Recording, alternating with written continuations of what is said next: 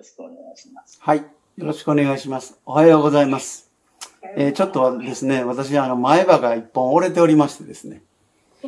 はははこれはあの、虫歯でなったんじゃなくて、あの、硬いものを噛んだ時にですね、えー、歯が折れたのを、被せ物がしていたのが何年か前なんですけども、えー、それがですね、えー、取れてしまいまして、先日。今度お医者さんの予約が取れるまでですね、歯が抜けたままになっております。ちょっとおかしな、間抜けな顔になってるかもしれませんけども、えー、どうぞそこに気を取られずですね、お話を聞いていただければありがたいなと思っています。えー、今日はですね、えー、一週間遅れの、え、ペンテコステのお話をします。え、先週は、え、私の平日の勤務先の都合で、日曜日に出勤しなくてはいけなくなってしまったので、ペンテコステの礼拝をすることができませんでした。それで、一週一週間遅れということになります。えペンテコステというのは、えご存知の方も多いと思いますけども、え50という意味で、え一説によれば、え杉越祭から50日目の祭日ということらしいんですけれども、まあ、細かいことは分かっていません。で、何かしらですね、春か、まあ、初夏の季節にユダヤ教では祭りが行われていたようです。えそれをギリシャ語を話すユダヤ人の間では、ギリシャ語でペンテコステというふうに呼ばれていたんですね。え、そしてですね、ちょうどその時期に今日お読みしたような出来事が初代のクリスチャンたちの間で起こったというので、この出来事そのものをペンテコステと呼ぶようになったというわけです。えー、杉越祭から、えー、50日目の祭日に、え、弟子たちが一つの場所に集まっていると、突然こう激しい風のような、風が吹いてくるような音が聞こえて、えー、家中に響き渡りえ、炎のような舌が分かれ分かれに現れて、一人一人の上に留まった。そして一同は精霊の満たされるままに、霊の導くままに他の国の言葉で話し出したとあります。ここで、こう、他国の言葉、他の国の言葉と書いてあるのは、元の言葉で舌と同じ言葉です。ですから、炎のような舌が現れて、異なる舌で話し出したというような、炎の舌で私の舌が語り出すみたいな、そんな風な言葉遣いになっています。そして、霊というのは、風という意味も持っていますから、まさに、こう、神様の霊が、こう、風となって、ゴーゴー、弟子たちに迫ってきた、ということがわかります。で、ここでの霊が単数形なので、一つの霊が弟子たちみんなを導いたということになります。えー、ですから、まさに、こう、一人の神が、弟子たちの心を突き動かす力になったということですね。弟子たちの心の中に、こう、イエスのことを伝えなくてはという、こう、情熱が湧き上がったんですけれども、えー、それは弟子たちの自発的な情熱というわけではなくて、神様から嫌おなく迫ってきたものなんだということであろうと思われます。このペンテコステの出来事っていうのは面白い話ですよねえ。ガリラヤ地方出身のそちらの地方の方言丸出しのイエスの弟子たちが、突然いろいろな地方、いろいろな民族の言葉を喋り始めたということですね。五節に、えー、エルサレムには、えー、天下のあらゆる国から帰ってきた信心深いユダヤ人が住んでいたと書いてあります。で、これをですね、信心深いユダヤ人、信心深いと訳すか、真面目なというふうに訳すかは、これ訳によって分かれ、日本語訳によって分かれているんですけれども、いずれにしろ、こう、ユダヤ人の立法をしっかりと守る。ユダヤ人らしい生き方を定めている掟に忠実な人たちっていう意味であろうと考えられます。この天下のあらゆる地方というのは、ローマ帝国の内外を問わず、あらゆる地方のユダヤ人ということですね。えー、9節以降ですね、えー、挙げられている、えー、パルティア、メディア、エラム、メソポタミア、ユダヤ、カパドキア、ポントス、アジア、フリギア、パンフィリア、エジプト、キレネに接するリビア地方、ローマ、そういったですね、様々な地名の中にはですね、パルティア、メディア、エラムというように、ローマ帝国のさらに東側とか北側の地方、ローマ帝国からちょっと外れた地方も含まれていて、まさにその当時の地域の人たちがえ知り得る限りの天下のあらゆる地方だったということがわかります。これらの人たちは、その当時のローマ帝国のこう東半分の共通語としてのギリシャ語を、え仕事上では話していましたけれども、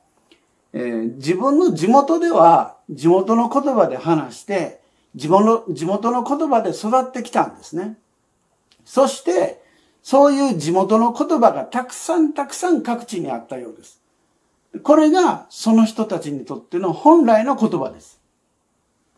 その地元の言葉を、やはりガリラヤの地元の言葉で育ったはずの弟子たちが喋り始めたというのですから、みんなびっくりしちゃったという話なんですね。この物語が、こう実際にあったと考える人もいれば、そうではなくて、これは創作された物語なんだと考える人もいます。しかし、どっちにしても、お互いに通じなくなってしまっている言葉が通じるようになったというのは、これはおとぎ話としてもとっても楽しいもんだと思います。みんながいろいろ違った言葉をペラペラペラペラ喋り出したよっていうのがなんかおかしいというか、えー、子供たちが喜びそうなね、そんな話じゃないかなと思うんですね。この物語を旧約聖書のバベルの塔の物語と関連づけて理解しようとする人たちもいます。バベルの塔の物語、創世記にありますけれども、えー、そのバベルの塔の物語では、人間たちが天に届く塔を建てて名を挙げようとしますけれども、神様がそれを嫌って、えー、人間が互いに言語が理解できないようにされたというふうに書いてあります。そのようにして、こう、バラバラにされてしまった人間が、イエスの福音によって、再び一緒になったんだという理解の仕方ですね。そういうふうに考える人がいます。で、それも面白いんですけれども、このペンテコステのお話は、再び言葉が一つになったというわけではなくて、それぞれの言葉はそれぞれのままであったというところが大事なとこじゃないかな。ここが肝なんじゃないかなというふうに私は思っています。この物語は弟子たちが何とかしていろいろな地方の言葉を話して天下のあらゆる地方の人々にイエスのことを良い知らせとして広めたいという願いから生まれてきた話なんじゃないでしょうか。天下のあらゆる国の人々に伝えたい。そのために私たちはあらゆる言葉を話せるようになりたい。そういう願い、そういう情熱がこもったお話ですけれども、その際にすべての言葉が再び一つになったというのではなくて、それぞれの地元の言葉を守る形で、その人たちに分かる形でイエスのことを知らせたいということが大事なんじゃないかな。その人たちの地元の言葉で分かるように話したい。それぞれのオリジナルな言語を大事にしたいということは、これはね、えー、マタイによる福音書の平和を作る人々は幸いであるということと繋がってくると私は思っています。いろいろな言葉を話す人たちが住んでいるのに、それを一つの言葉に、一つの言語に統一しようとするのは、大抵政治的、軍事的に強い立場にいる国なのではないでしょうか。バベルの塔の物語のバベルっていうのは、これはバビロニアを暗示する言葉であると言われています。ユダヤ人は、こう紀元前6世紀に、新バビロニア帝国に強制移住させられました。これをバビロン捕囚と言いますけれども、このバビロン捕囚の時にユダヤ人は自分たちの言葉や宗教儀式を行う神殿を奪われるという目に遭いました。そしてその時に動く神殿、持ち運べる神の言葉としてそして自分たちの言語であるヘブライ語を保存するためにも聖書という書物を編纂しなければならないという契機が生まれたという話を聞いたことがあります。言葉を奪われた。その言葉を保存するために、そして神殿を奪われても礼拝をすることができるように動く神の言葉として聖書を編纂しよう。で、バベルの塔の物語には、その時の記憶が反映していて、一つの言葉であることの弊害、一つの言葉によって名を上げようとする人たちに対して、神はそのことを嫌われた。そして言葉をバラバラにした。そしてそれが本来の人間のあり方で、神がその本来の人間のあり方に戻されたっていうことになるんでしょうね。例えば、日本のことを考えてみると、日本はアジアのいろいろな国に日本語を学ぶこと、日本語を喋ることを強制しました。大日本帝国という国を広げて、大東亜共栄圏という構想をもとに自分たちの名を挙げようとしました。もう、だいぶご年配になって、そんなに人数は多くではないと聞きますけれども、人口多くないと聞きますけれども、ある年齢以上のアジア人は、日本語が普通に話せるということらしいですね。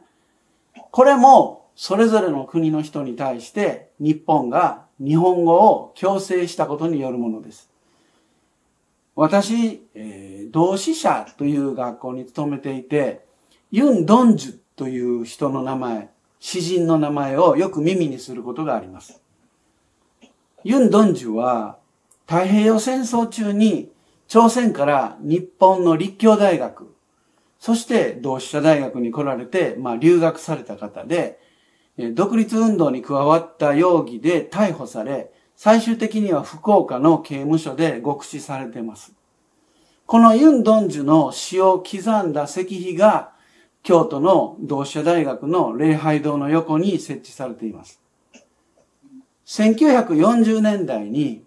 日本に弾圧された。そのせいで一切の文学活動が禁止されていた中で、朝鮮語で詩を書き続けたユン・ドンジュという人がいたんだということを思うと、他の民族に日本語を強制し、また強制連行、すなわちバビロン捕囚と一緒ですよね。捕囚を行ったことの罪深さを私は思わずにはおれません。そのようなことを思いながら、今日のペンテコステの物語を読むと、こう強大な軍事力を持って、パックス・ロマーナ、ローマの平和という言いながら、えー、天下のあらゆる国々を押さえつけていって、で、ギリシャ語やラテン語といったローマ帝国の言葉を世界共通語としていったローマ帝国に対して、どういう思いでこのルカさんは自分の福音書を書いたのか。それぞれの地元の言葉を弟子たちが話せるようになったんだという物語をどういう思いでルカが書いたのかっていうことに思いを馳せてしまいます。これは、あの、新約聖書がギリシャ語で書かれていることとはちょっと矛盾しています。新約聖書がギリシャ語で書かれたのは、これは世界の全ての人に広げるためには、当時の現実としては、当時の世界共通語であるギリシャ語で書かないといけない。書かずには、まあ、通じないだろうと。全ての人に通じるためにはギリシャ語で書く仕方がないだろうということが現実だったんでしょう。そして、実際、初代のクリスチャンたちの宣教活動もエルサレムから離れた各地ではギリシャ語で進められていったんだと思います。けれども、今日のペンテコステの物語では、それぞれの地元の言葉を大切にするということが描かれています。それは、それぞれの地元の生活を大事にするということにつながるんじゃないでしょうか。そして、それぞれの言葉を大事にするということの中に平和を守っていく。平和を維持していく、平和を作り出すということにつながるものがあるのではないかと私は思うんですけれども、皆さんはどのようにお考えになりますでしょうか？本日の解き明かしはここで終わります。祈りましょう。愛する神様、あなたに与えられたこの体と心、そして命を生きることができます恵みを感謝いたします。そして、こうして愛する教友の皆さんと共に、あなたに礼拝を捧げ、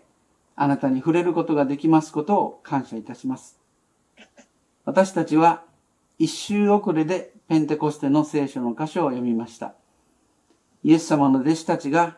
たくさんの人々の故郷の言葉を話せるようになったと書かれてありました。そこにたくさんの国々、たくさんの民が持っている文化を尊ぶあなたの思いが現れているのではないでしょうか。私たちの多くはそのような様々の様々な言葉を巧みに操ることはできません。そんな能力はありませんけれども、今日の物語はとても素晴らしい場面を私たちに思い起こさせてくれます。それぞれの言葉を話す人を私たちが大切にすることができますようにどうか導いてください。そしてどうか私たちの思いを平和を作り出すものへと見出して導いてください。